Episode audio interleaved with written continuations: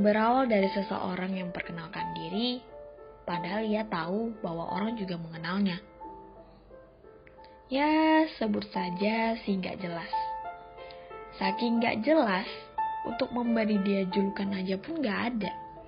Seperti judul episode ini, kosong. Si otak kritis yang mengajakku ke kota yang dia sebut sebagai kota penyembuhan.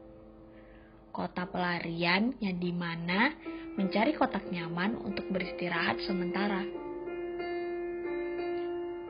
di bawah pohon institusi menjadi pertemuan kebetulan kami. Dulu, ku mengenalnya sebagai si yang harus ku segani, sebagai seseorang yang kritis, dan bahkan ku sendiri tak bisa menjawab dari sebuah definisi yang ia tanyakan.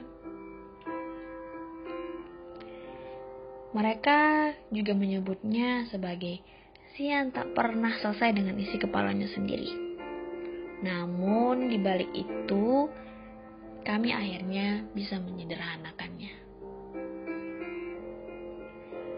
Dia juga disebut sebagai si yang tidak jelas bersajak, tapi memberi arti. Untungnya, kami menangkap arti itu.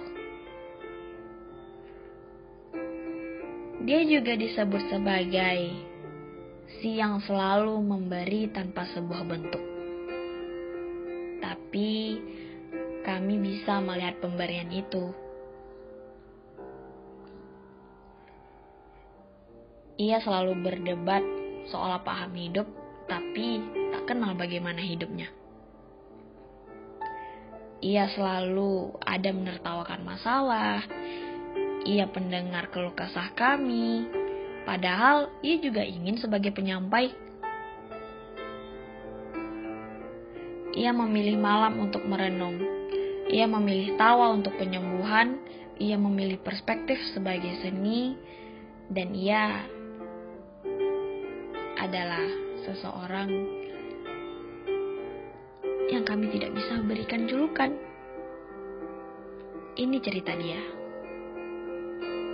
Si yang selalu menjadi penyembuh di sekitarnya. Berharap ia serta bahagia